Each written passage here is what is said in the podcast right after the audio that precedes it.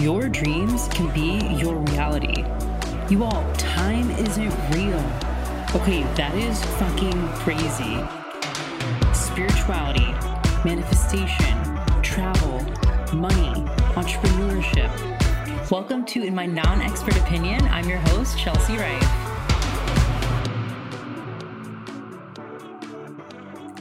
Hello, and welcome back to a mini episode of In My Non Expert Opinion. I'm doing something a little bit different today. I am recording outside. So if you hear birds or whistling of trees or anything like that, please know it's because I'm in my backyard recording. So today's mini episode is focused on setting boundaries and how setting boundaries is not bitchy. Now, maybe you are someone that is a strong boundaried person and you're like, I don't even understand how someone could think it could be bitchy to set a boundary.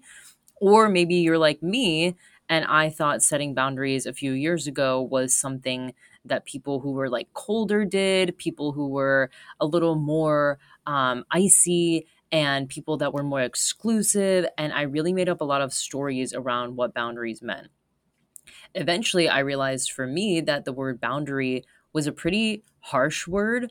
And I'm just so sensitive and empathic and very emotional that words mean a lot to me. My love language is words of affirmation. Um, one of my boundaries, I'll get to in a second, has to do with words. But it was, I realized the word boundaries itself, like, never felt good in my body.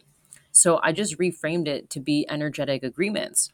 And I want to talk about that today. What energetic agreements slash boundaries do you already have in place?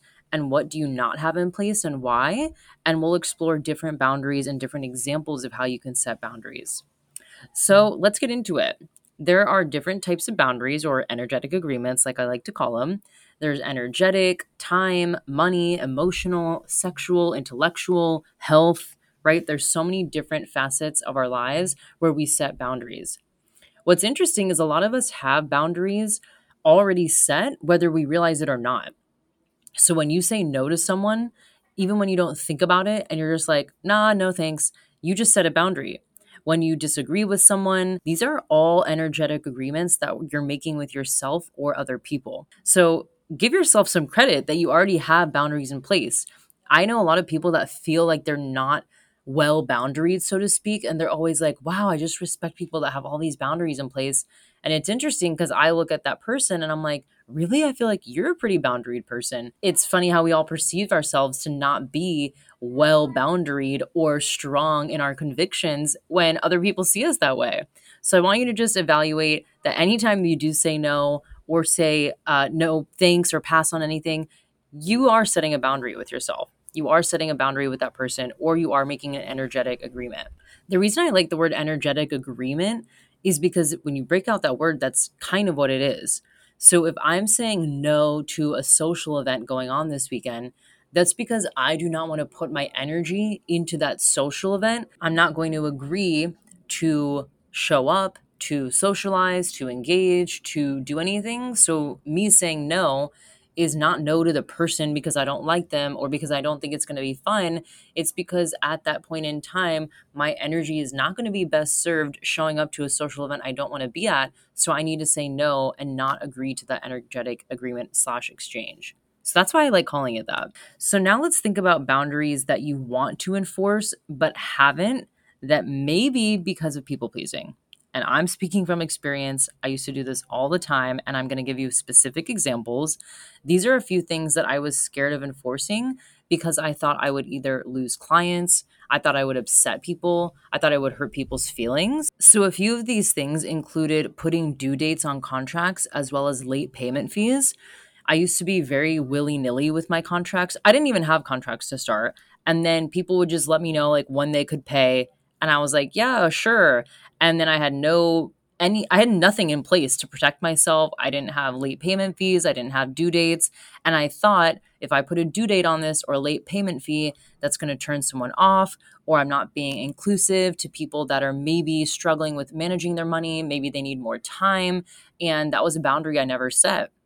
Also, no refunds. I was really scared of putting that clause into contracts in my programs. Again, I thought that would turn people off. I thought I would lose a ton of followers and clients if they went to sign up with my programs and realized that a refund could not be offered unless decided so by me. That one was very scary for me to enforce.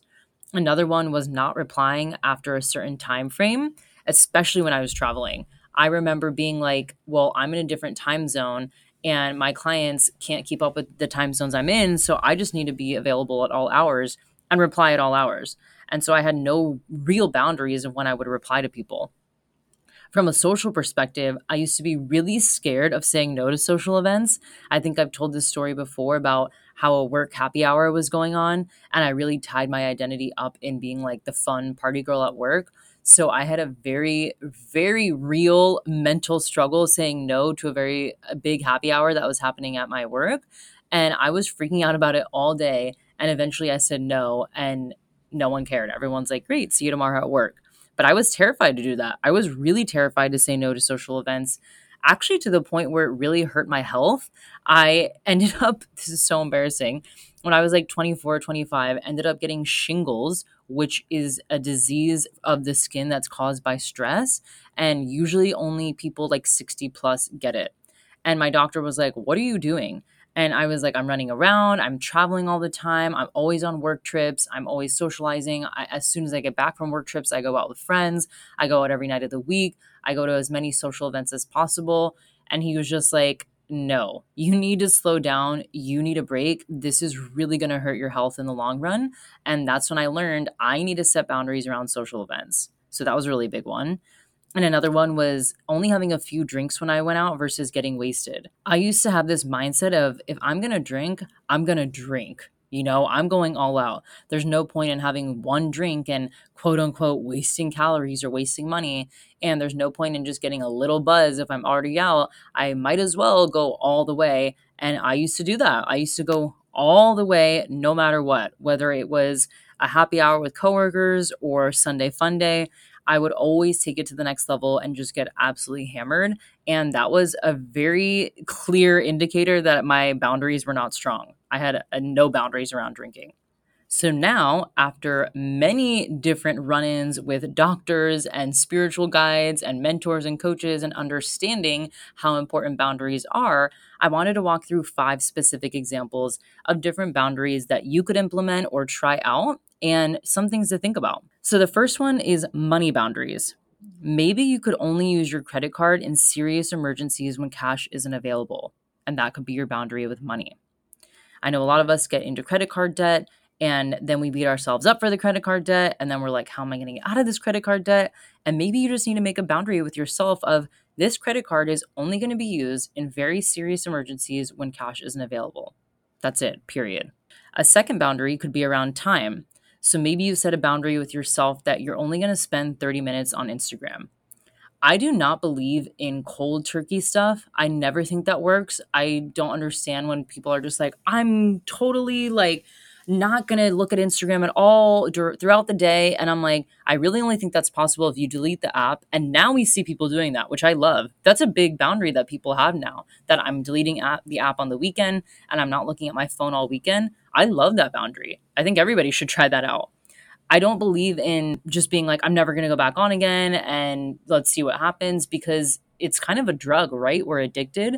So instead of saying, I'm not going to check my phone at all today, maybe just give yourself 30 minutes. Like, I'm going to go wild. I'm going to block off a timer and go wild for 30 minutes. I'm going to stalk wherever I want to stalk. I'm going to scroll. I'm going to waste time. At least you've allocated that time. And again, you're setting a boundary versus mindlessly scrolling all day long. And then you have no idea how much time you actually spent on the actual app.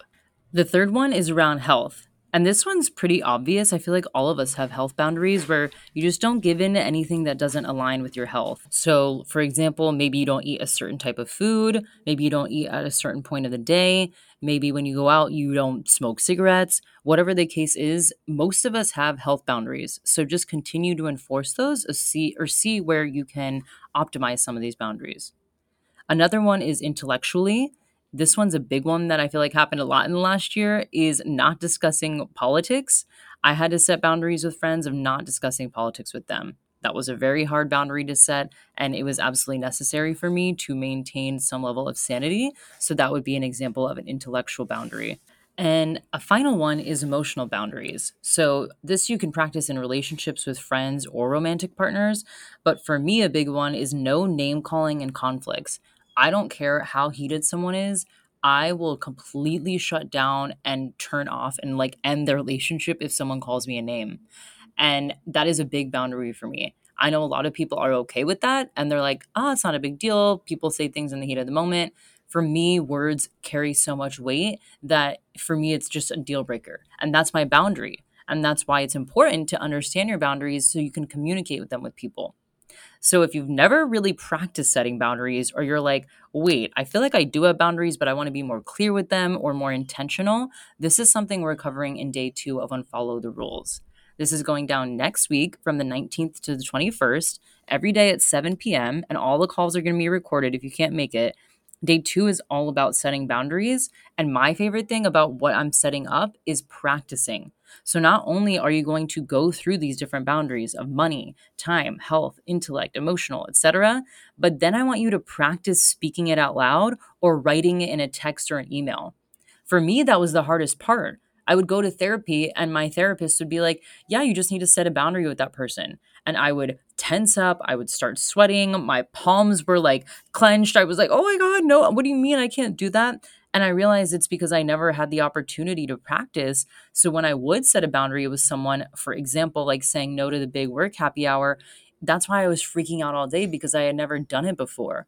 So I want us to get in the habit of just practicing so that when a real life scenario comes around, you're actually ready for it. And you can be like, oh, yeah, I've already written this out in a text before. I already know what it feels like to speak it out loud and what it's going to feel like in my body. I don't need to be so nervous about setting this boundary, which again is actually to just protect your own energy.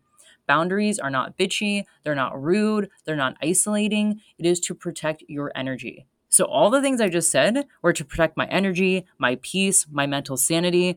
And I doubt anybody would want to work with me or talk to me if they saw me on the opposite end of that spectrum of being insane and tired and broke and gossipy and mad and unhealthy, right? Like, that's not really a person you want to hang out with.